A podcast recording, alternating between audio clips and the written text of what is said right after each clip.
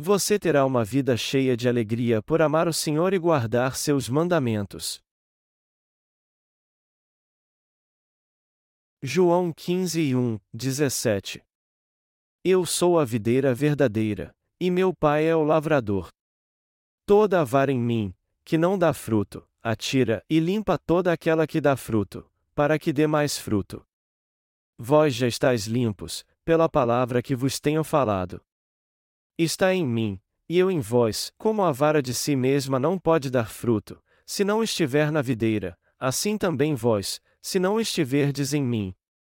Eu sou a videira, vós as varas, quem está em mim, e eu nele, esse dá muito fruto, porque sem mim nada podeis fazer. Se alguém não estiver em mim, será lançado fora, como a vara, e secará, e os colhem e lançam no fogo, e ardem. Se vós estiverdes em mim, e as minhas palavras estiverem em vós, pedireis tudo o que quiserdes, e vos será feito. Nisto é glorificado meu Pai, que deis muito fruto, e assim sereis meus discípulos. Como o Pai me amou, também eu vos amei a vós, permanecei no meu amor. Se guardardes os meus mandamentos, permanecereis no meu amor, do mesmo modo que eu tenho guardado os mandamentos de meu Pai, permaneço no seu amor. Tenho-vos dito isto, para que o meu gozo permaneça em vós, e o vosso gozo seja completo. O meu mandamento é este: que vos ameis uns aos outros, assim como eu vos amei. Ninguém tem maior amor do que este, de dar alguém a sua vida pelos seus amigos. Vós sereis meus amigos, se fizerdes o que eu vos mando. Já vos não chamarei servos, porque o servo não sabe o que faz o seu senhor, mas tenho-vos chamado amigos, porque tudo quanto ouvi de meu Pai vos tenho feito conhecer. Não me escolhestes vós a mim, mas eu vos escolhi a vós, e vos nomeei, para que vades e deis fruto, e o vosso fruto permaneça, a fim de que tudo quanto em meu nome pedirdes ao Pai ele vô-lo conceda. Isto vos mando, que vos ameis uns aos outros. É com grande alegria que eu quero saudar a todos os santos que hoje se encontram aqui. Esse encontro de avivamento tem sido algo maravilhoso. Desde segunda-feira nós estamos tendo comunhão, eu já parti o pão com vocês e também pude contemplar as lindas cores do Monte Seurac que mudam nessa época do ano. Os três dias que passei com vocês aqui de fato foi um tempo maravilhoso. As folhas que mudam de cor em contraste com o mar azul ao fundo formam uma cena espetacular da natureza, tornando nosso encontro ainda mais especial. Eu sou muito grato a Deus por tudo isso. Deus sempre abençoa os justos quando eles se reúnem assim. E através do seu fabuloso plano, ele nos preparou esse tempo aqui para que tomássemos algumas decisões importantes. Eu realmente sou muito grato a Deus. Apesar de querer muito passar mais algum tempo aqui, depois do meu sermão dessa noite todos teremos que voltar para casa e para os nossos afazeres. O Senhor é a videira verdadeira e o cabeça da igreja. Hoje à noite, nós lemos João 15, 1, 17 como texto base do nosso sermão. Jesus diz no versículo 1: Eu sou a videira verdadeira, e meu pai é o lavrador. Ao fazer uma analogia com a videira, nosso Senhor explica como ter uma vida de fé estando nele e o que é a verdadeira alegria. O Senhor disse que Ele mesmo é a videira verdadeira. Ele está com cada um de nós, que somos as varas que dão uvas. Ele também é o cabeça da Igreja, que nos salvou do pecado. E nós somos os membros da Igreja de Deus. O Senhor também disse que seu pai é o lavrador. O lavrador cultiva a vinha para depois colher suas uvas. E ele cuida da vinha segundo o seu querer e a sua vontade. Então, assim como o lavrador cuida da vinha, Jesus Cristo cumpre toda a vontade de Deus através de nós, suas varas. Deus Pai, o lavrador, resolveu salvar os pecadores das suas iniquidades através do seu Filho. O que nós temos que entender aqui é que Jesus Cristo veio a essa terra para desfazer as obras do diabo. A Bíblia diz que a para isto o Filho de Deus se manifestou, para desfazer as obras do diabo, a 1 João 3 horas e 8 minutos. Portanto, quando nosso Senhor veio a essa terra, ele realmente desfez todas as obras do diabo com o evangelho da água e do Espírito, isto é, ele apagou todos os pecados do homem. Todavia, até hoje Satanás continua enganando os cristãos. E ele engana sempre os cristãos para que eles não consigam entender o amor de Deus e desfrutá-lo por completo.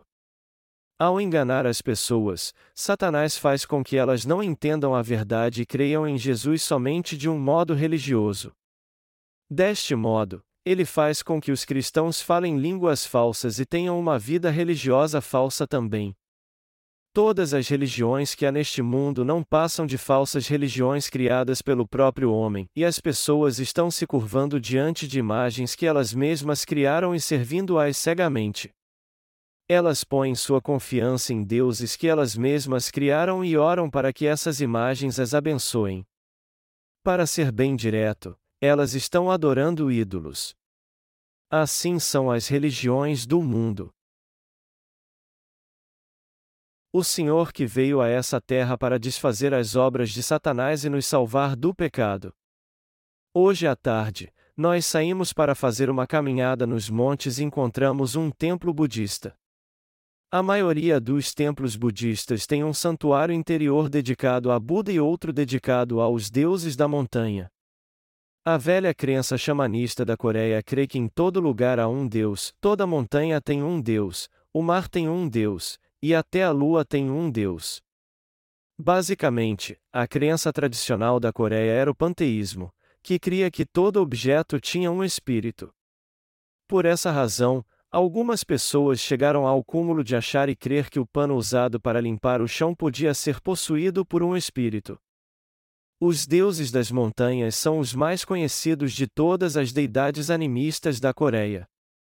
Antigamente, os coreanos costumavam construir santuários para os deuses das montanhas e se curvavam diante dos ídolos, orando para que eles os abençoassem com a prosperidade.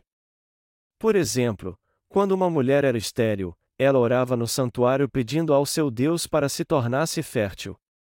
Quando o animismo estava em alta na Coreia, toda montanha tinha um santuário dedicado ao seu Deus.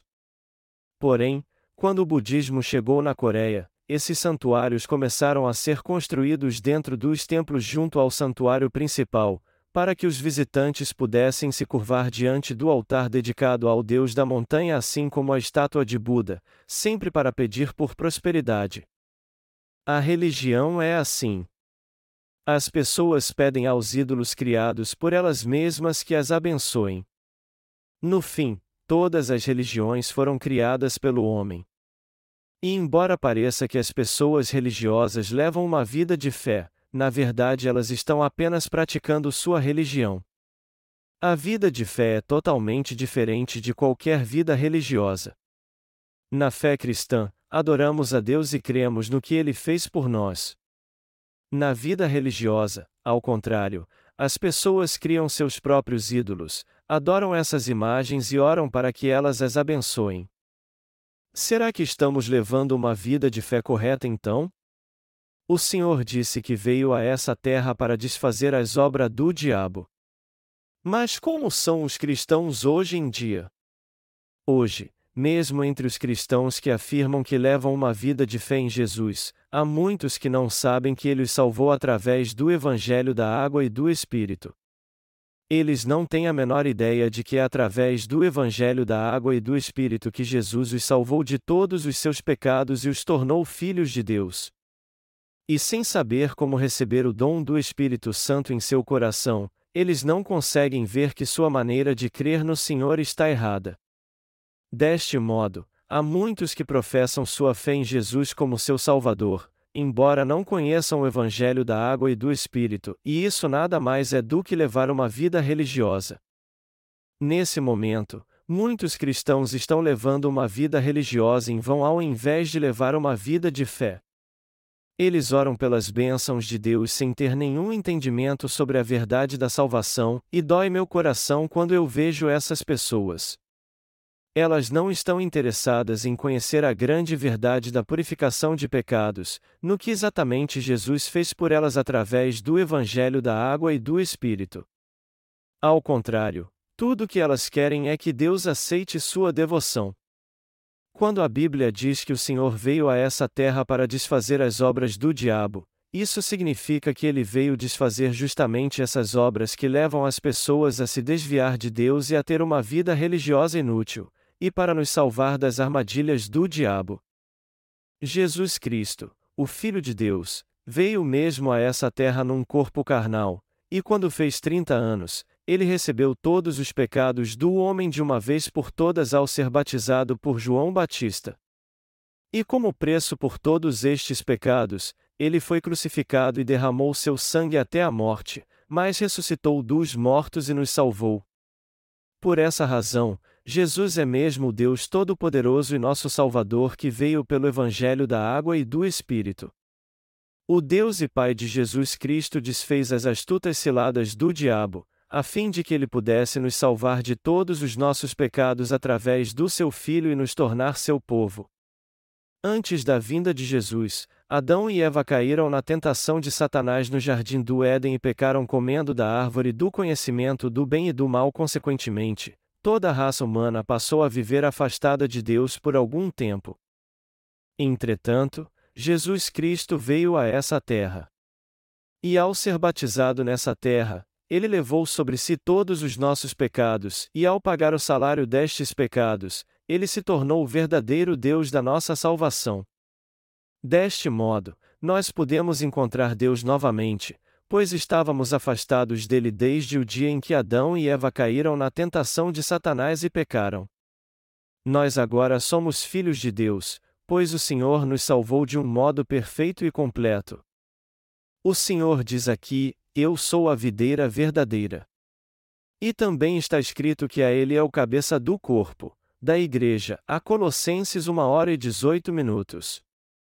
Quando Jesus Cristo diz aqui, e eu sou a videira, vós as varas, ele quer dizer que é o cabeça da igreja. A vontade do Senhor é que reunamos nossas forças para darmos frutos. O texto bíblico deste capítulo fala da vida de fé que levamos na Igreja de Deus depois que encontramos o Evangelho da água e do Espírito e cremos nele. O Senhor quer purificar todos os nossos pecados com perfeição com o Evangelho da água e do Espírito, a fim de que creiamos mais na Sua justiça e possamos dar mais frutos. O Senhor também disse que arrancaria aqueles que não dessem fruto algum. Então, para que possamos dar frutos, temos que permanecer no Senhor e ter fé no Evangelho da água e do Espírito. Os membros da Igreja de Deus são os crentes no Evangelho da água e do Espírito, e já que eles se tornaram membros da Igreja de Deus, eles precisam levar uma vida de fé confiando no Senhor. Agora que o Senhor nos salvou com o Evangelho da água e do Espírito, Ele quer que produzamos muitos frutos espirituais. Nós temos que viver pela fé seguindo o Evangelho da água e do Espírito do Senhor. Nós temos que reconhecer nossas limitações, seguir o Evangelho da água e do Espírito que o Senhor nos deu pela fé, amar o Senhor acima de tudo e nos lembrar do seu mandamento, que diz que devemos ter nenhum outro Deus diante dele. Nós temos que ser sempre gratos ao Senhor da verdade e servi-lo em nossa vida, sempre pensando em como o Senhor nos salvou. Mas para vivermos assim, temos que dedicar nossa vida para salvar as almas segundo a vontade do Senhor. Como ter uma vida de fé repleta de alegria? Quando é que nosso coração mais se alegra? Quando amamos o Senhor acima de todas as coisas. Quando nosso coração ama o Senhor mais que tudo, e quando nos lembramos do seu amor e o buscamos de todo o nosso coração, apesar das nossas falhas, ele faz nosso coração transbordar de alegria. Quando o Senhor faz nosso coração transbordar de alegria é que nos sentimos mais felizes, procuramos fazer o que é certo e podemos ter comunhão com Ele. Quando não temos outros deuses além do nosso Deus, embora tenhamos poucos motivos para nos alegrarmos neste mundo, nosso coração se enche de alegria e nos sentimos felizes e justos. Enfim, É isso que o Senhor diz: se vocês estiverem na videira, vocês darão muitos frutos. Ele também disse: Tenho-vos dito isto, para que o meu gozo permaneça em vós, e o vosso gozo seja completo. Amados irmãos, o que temos que fazer para que o gozo em nossa vida de fé seja completo? Tudo o que temos a fazer é somente amar o Senhor acima de todas as coisas. Assim, nosso coração se encherá de gozo, simples assim. Só que para termos nosso coração cheio de gozo, isso depende do que fazemos. Para que isso aconteça, tudo o que temos que fazer é não ter outros deuses diante do Senhor, o amarmos de todo o nosso coração, embora sejamos imperfeitos, honrá-lo e sermos gratos a Ele. Assim, teremos pleno gozo, pois o gozo do Senhor encherá o nosso coração. Foi por isso que o Senhor disse: Tenho-vos dito isto, para que o meu gozo permaneça em vós, e o vosso gozo seja completo. Quando é que o Senhor mais se alegra? Quando amamos acima de todas as coisas. O Senhor se alegra quando amamos mais que tudo neste mundo e não temos outros ídolos diante dele. Além disso, quando agimos assim é que todo o gozo que o Senhor nos proporciona permanece em nosso coração. É isso que o Senhor nos ensina aqui. Nós também somos escravos do seu amor. Depois de nos salvar do pecado com o Evangelho da água e do Espírito, Jesus nos disse: E eu amo vocês realmente. Eu os salvei de todos os seus pecados. Nós podemos ver isso no diálogo que o Senhor teve com Pedro. Tu me amas, Pedro? Sim, Senhor, tu saber que eu te amo. Apacenta os meus cordeiros. Jesus perguntou a Pedro novamente: Tu me amas mais do que a estes? Sim, Senhor, tu saber que eu te amo. Apacenta minhas ovelhas. Perguntou Jesus pela terceira vez então: Tu me amas mais do que a estes? E pela terceira vez, Pedro deu a mesma resposta: Senhor, tu saber que eu te amo. Por que Jesus perguntou três vezes a Pedro aqui se ele já sabia a resposta? Quando Jesus foi levado à corte de Pilatos, um homem olhou para Pedro e o acusou de ser seguidor de Jesus. E para salvar sua vida, ele negou Jesus três vezes. Seria melhor se Pedro não tivesse negado Jesus, mas, ao contrário, o seguisse até o fim segundo suas convicções. Entretanto, quando alguém o reconheceu e toda a atenção se voltou para ele, ele negou Jesus e o amaldiçoou, dizendo: Eu não conheço esse homem. Na mesma hora o galo cantou.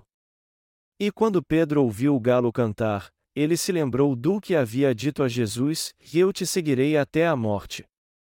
Mas Jesus lhe disse: Em verdade te digo que, nesta mesma noite, antes que o galo cante, três vezes me negarás.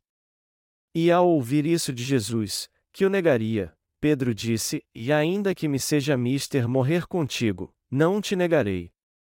Mas aconteceu que, estando na corte de Pilatos, Pedro acabou mesmo negando Jesus três vezes antes de o galo cantar. Então, quando ouviu o galo cantar, ele chorou amargamente. Pedro era um homem fiel. Quando os soldados romanos e os servos dos líderes judeus foram prender Jesus, ele pegou a espada e cortou a orelha direita do servo do sumo sacerdote. João 18 horas e 10 minutos. Pedro era muito fiel a Jesus e queria se dedicar totalmente a Deus. Devido à lealdade que Pedro tinha, ele não conseguiu suportar a vergonha de ter negado Jesus três vezes e até tê-lo amaldiçoado. Por isso, mesmo depois de Jesus ter ressuscitado, ele voltou para a vida que tinha antes de conhecê-lo, pois ficou com vergonha de encontrar a Cristo. Embora alguns discípulos tenham voltado a seguir Jesus depois que viram o Senhor ressuscitado, Pedro estava tão envergonhado que não pôde olhar para ele como fazia antes. Embora ele mesmo tenha ido ao sepulcro e visto que o corpo de Jesus não estava lá, ele não o procurou. Ao contrário, ele voltou à sua antiga profissão, a pesca. Depois que Pedro e outros seis discípulos saíram para pescar, Jesus apareceu na praia perto de onde eles estavam, ao amanhecer. Então, ele disse: E amigos, vocês pegaram algum peixe? Não, Pedro respondeu. Lançai a rede para o lado direito do barco, e achareis, disse Jesus. E quando Pedro lançou a rede do lado direito do barco como Jesus havia dito, ele pegou muitos peixes. E ao chegar à praia, ele viu uma fogueira acesa para assar os peixes e pão. Jesus então pediu a Pedro que trouxesse alguns peixes que ele havia pescado e juntos tomaram o café da manhã. Depois de terminar sua refeição, Jesus perguntou a Pedro: Simão, filho de Jonas, amas-me mais do que a estes? Mas até aqui, Pedro ainda estava muito envergonhado para responder Jesus, duvidando se tudo aquilo era apenas um sonho ou realidade. Apesar de estar feliz por Jesus ter ressuscitado dos mortos e poder vê-lo, no fundo do seu coração Pedro ainda estava muito envergonhado. E quando ouviu a pergunta de Jesus, ele se sentiu mais envergonhado ainda e não pôde suportá-la. Antes de Jesus ser crucificado, ele perguntou a Pedro: Você me ama mais do que a todas essas pessoas? E naquela ocasião, Pedro respondeu com uma convicção inabalável de que de fato amava o Senhor. Até mesmo quando Jesus disse aos seus discípulos: Todos vocês me deixarão e fugirão, Pedro disse a ele: Senhor, eu prefiro morrer a ter que fugir. Mesmo que eu morra, eu não fugirei. Contudo, o Senhor já sabia o que iria acontecer, e tudo de fato aconteceu como ele havia dito. Mas apesar disso, o Senhor mesmo procurou Pedro, que o havia negado, mas ele não conseguiu dizer uma palavra sequer quando o encontrou. Todavia, Pedro entendeu o verdadeiro amor do Senhor quando ele fez as mesmas perguntas para ele. Então, quando Jesus lhe perguntou: E você me ama mais do que a todas essas pessoas? Ele respondeu: Senhor, tu sabes que eu te amo. Aí então, a fonte do amor de Pedro pelo Senhor não era ele mesmo, mas o próprio Senhor. Senhor, agora eu entendo realmente como o Senhor me ama. Embora eu seja imperfeito, tu ainda me procuraste, me avisaste antes e tua palavra és realmente verdade. Tu és o Filho de Deus, tu és meu Salvador, tu és o Deus Todo-Poderoso. Apesar de eu tê-lo negado, tu vieste me procurar depois de teres ressuscitado. Eu não tenho palavras. Tu sabes que eu te amo. E quando Pedro respondeu, Jesus lhe disse: Apacenta minhas ovelhas. Depois o Senhor lhe perguntou de novo: Você me ama mais do que a todas essas pessoas? E Pedro não tinha outras palavras para responder a não ser com as mesmas de antes: Senhor, tu sabes que eu te amo. Então, o Senhor disse mais uma vez: Apacenta minhas ovelhas. O que o Senhor estava querendo dizer a Pedro com essas palavras é que ele devia alimentar, guiar e apacentar muito bem suas ovelhas. Pedro sabia que Jesus era o Deus vivo, e também sabia o quanto ele o amava. Mas apesar disso, ele negou Jesus, o traiu e pensou que jamais poderia encontrar Jesus com sua consciência tranquila. No entanto, o Senhor o procurou e o salvou porque o amava. No fim, Pedro descobriu porque era simplesmente impossível não amar o Senhor. Assim como Pedro, nós também somos escravos do amor. Uma canção muito popular da Coreia diz que o amor é a semente das lágrimas, mas isso não é verdade. O amor é a semente da alegria. Nós somos escravos do amor, as sementes de alegria. Como é que Pedro poderia deixar o Senhor, já que ele não desistiu dele e o amou para sempre? Antes fui eu que te amei, Senhor, mas agora é seu amor que reina em mim. Eu jamais vou deixá-lo. Tu sabes que eu te amo. Pedro fez essa confissão várias vezes. Mas foi Jesus quem o levou a fazer tal confissão com seu amor. Pedro confessou todas as suas falhas a Jesus, e então lembrou em seu coração que todos estes pecados já tinham sido passados para Jesus quando ele foi batizado. Não ter outros deuses diante do Senhor é o segredo para guardar seus mandamentos e levar uma vida feliz de fé. Jesus disse: Tenho-vos dito isto, para que o meu gozo permaneça em vós, e o vosso gozo seja completo. João 15 horas e 11 minutos. O que temos que fazer para sermos cheios de gozo no Senhor? Temos que estar nele pela fé, seguir seus mandamentos e amá-lo acima de todas as coisas. Nós também temos que tirar todo o ídolo do nosso coração que está tomando o lugar do Senhor. E se reconhecermos nossas falhas e seguirmos o Senhor pela fé, sua alegria então será uma realidade em nossa vida. O Senhor nos encherá de gozo e fará nosso coração transbordar de alegria. Nós não poderemos ter uma vida feliz de fé se tivermos outros ídolos diante do Senhor. Não é assim que amamos o Senhor acima de todas as coisas e guardamos seus mandamentos. Assim como o Pai amou o Senhor, e assim como o Senhor guardou os mandamentos do Pai enquanto estava nessa terra, também temos que amar o Senhor e guardar os mandamentos do Pai. Os principais mandamentos de Deus são amar a Ele acima de todas as coisas e ao nosso próximo como a nós mesmos. Nosso Senhor também amou o Pai acima de todas as coisas. E como ele disse, nosso coração tem que ser cheio da alegria de Deus. Então, se quisermos ter uma vida feliz de fé, primeiro temos que tirar os ídolos do nosso coração, guardar os mandamentos do Senhor e amá-lo acima de tudo em nossa vida. Assim, poderemos sempre sorrir de alegria. Nosso coração se regozijará o tempo todo. Quando fizermos a obra do Senhor, mesmo quando formos tentados a olhar para as circunstâncias e nossas fraquezas e falhas forem expostas, se amarmos o Senhor de todo o nosso coração, ele se encherá de alegria e seremos muito felizes, apesar das nossas imperfeições. Quando amamos o Senhor acima de todas as coisas é que sua alegria toma conta do nosso coração plenamente. Amados irmãos, eu espero que todos vocês entendam que não poderão agradar ao Senhor fazendo boas obras apenas. Por nós mesmos, somos incapazes de fazer algo bom.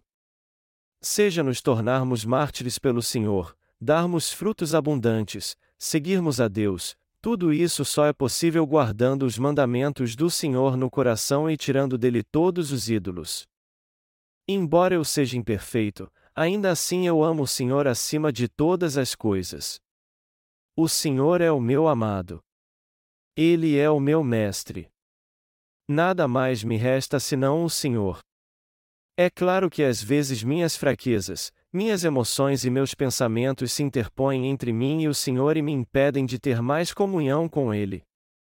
Mas quando isso acontece, tudo o que eu faço é buscar mais o Senhor. O Senhor é aquele a quem mais desejo e amo, só Ele é o meu verdadeiro Deus. Certa vez, quando perguntaram a um famoso pregador da Coreia quem ele mais admirava, ele disse que era o almirante Yi Sun-shin. Então, Outro famoso pregador que estava ao seu lado disse que admirava mais Vonil, o grande monge que viveu 1400 anos atrás. Mas eu achei suas respostas tão engraçadas que comecei a rir. É claro que o almirante Yi merece toda a nossa admiração porque foi um grande almirante na história da Coreia. Durante a invasão japonesa à Coreia na década de 50, o almirante Yi derrotou uma das maiores frotas japonesas, e mais de uma vez. Ivonio, o grande monge, também é uma figura respeitável por causa da sua virtude e dos seus ensinamentos. Assim podemos ver que todo mundo tem alguém que admira. Alguns admiram certos cientistas, outros admiram certos filósofos, e outros ainda dizem que admiram outras personalidades. Mas e nós? Será que todas essas personalidades merecem nossa maior admiração? Como crentes no Evangelho da Água e do Espírito, o Senhor é aquele a quem mais devemos admirar. Não há ninguém que seja mais digno de admiração do que ele. Você ama a si mesmo acima de todas as coisas? É claro que sim, pois é da natureza do homem amar a si mesmo. O ser humano é egoísta porque ama demais a si mesmo. Mas existe alguém que merece ser mais amado do que o Senhor? Não, ninguém merece ser tão amado como o Senhor. Por acaso nós podemos comparar o Senhor com as coisas deste mundo, como saúde, riqueza, poder e prazer?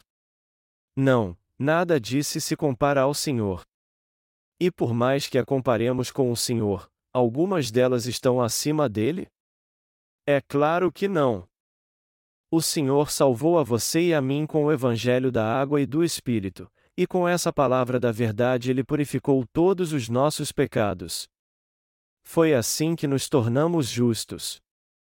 Existe algo que pode ser comparado com essa bênção de amor e graça que nos tornou filhos de Deus através do Evangelho da água e do Espírito? Não, Nada pode se comparar a isso.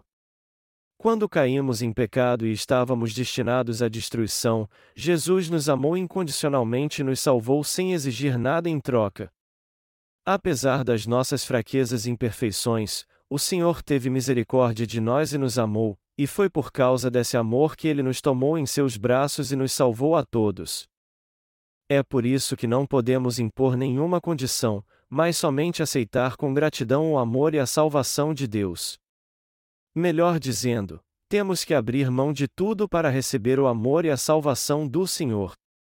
Embora de tempos em tempos algo sempre acontece para minar o amor de Deus em nosso coração, não há nada que consiga tirá-lo da posição mais alta e mais honrosa que há nele. Na verdade, as coisas do mundo não podem se comparar ao Senhor, mas isso às vezes acontece. No entanto, nada disso pode roubar do nosso coração o amor de Deus. Você e eu queremos levar uma vida de fé na Igreja de Deus e seguir o Senhor fielmente. E embora sejamos falhos, nós queremos servir ao Senhor juntos, embora sejamos falhos, queremos seguir o Senhor.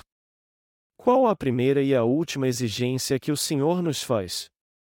Nada mais do que defendermos o seu Evangelho da água e do Espírito pela fé. Em outras palavras, temos que guardar o mandamento do Senhor que nos manda não ter outros deuses diante dele. Temos que obedecer a este mandamento, entendendo muito bem que nada neste mundo pode ser comparado ao Senhor, que é Ele quem mais devemos admirar neste mundo, pois sua beleza é incomparável. Embora sejamos fracos e imperfeitos, ainda assim nós amamos o Senhor acima de todas as coisas. E podemos ter comunhão com Ele justamente porque tiramos todos os ídolos do nosso coração, guardamos seus mandamentos e o amamos acima de todas as coisas, apesar das nossas falhas. É por isso que o nosso coração se alegra, é feliz, tem paz e é fortalecido. Quando a palavra que o Senhor nos deu entra no nosso coração, ele se enche de paz e passamos naturalmente a amar nossos irmãos e a ter um só coração com eles. É por essa razão que todo o povo de Deus é amado pelo Senhor. Nós amamos tanto o Senhor que nada pode nos dar mais alegria. É justamente isso que o Senhor nos diz no texto bíblico deste capítulo em João 15. É por isso também que o Senhor quer que dediquemos nossa vida a Ele nos diz: E vós sereis meus amigos, se fizerdes o que eu vos mando. A João 15 horas e 14 minutos, e a ninguém tem maior amor do que este, de dar alguém a sua vida pelos seus amigos. A João 15 horas e 13 minutos. O Senhor entregou sua própria vida por nós.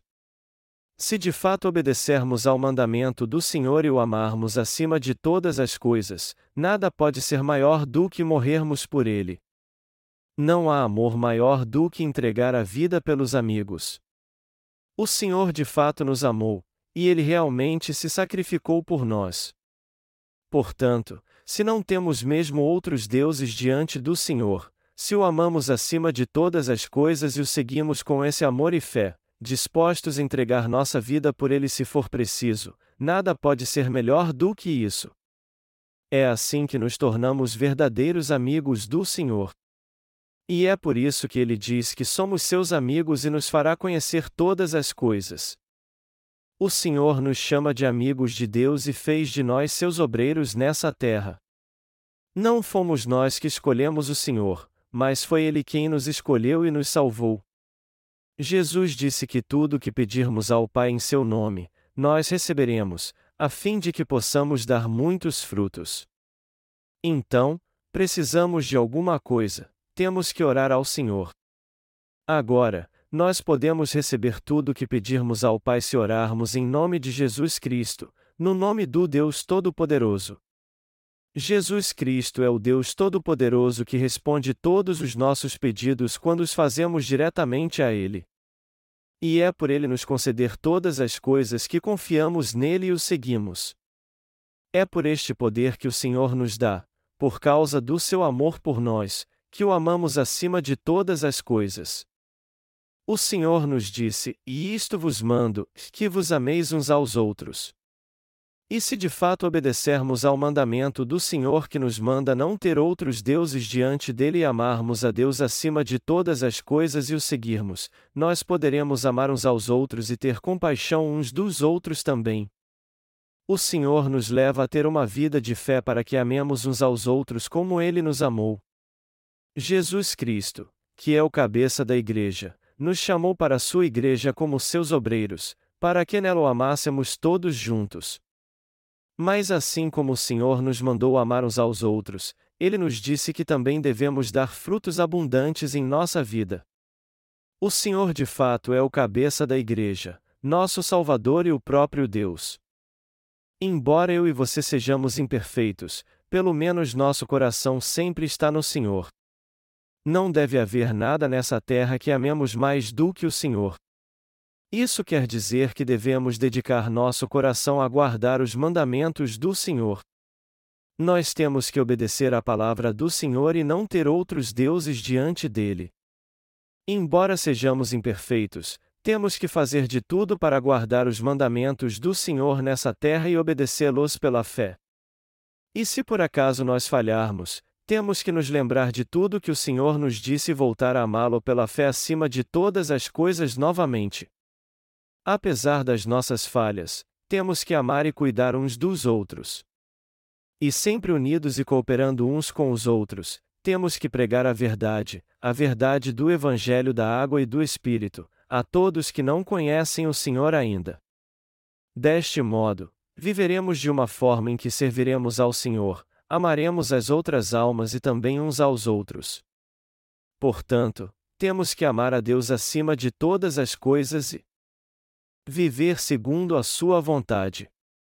Eu estou totalmente convencido de que essa é a maneira correta de se viver. Você crê assim também?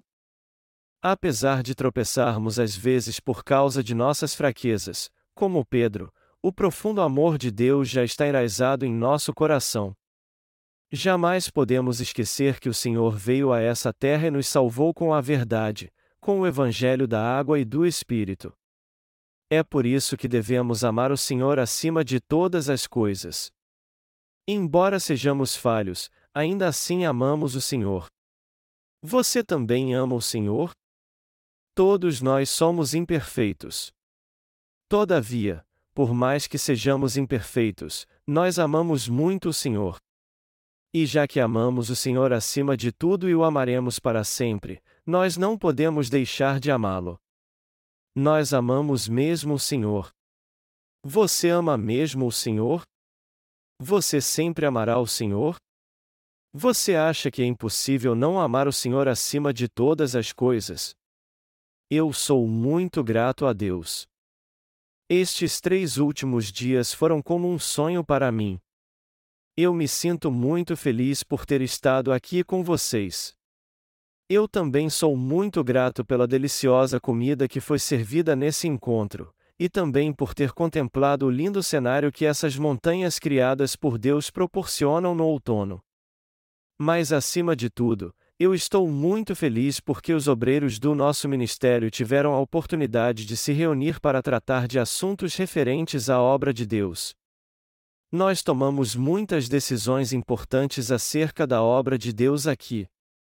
A única coisa que eu lamento é que não podemos ter comunhão com nossos irmãos de outros países. Eu oro para que um dia o Senhor nos dê essa rica oportunidade de nos encontrarmos e termos comunhão com todos os santos de todos os cantos da terra. Amém.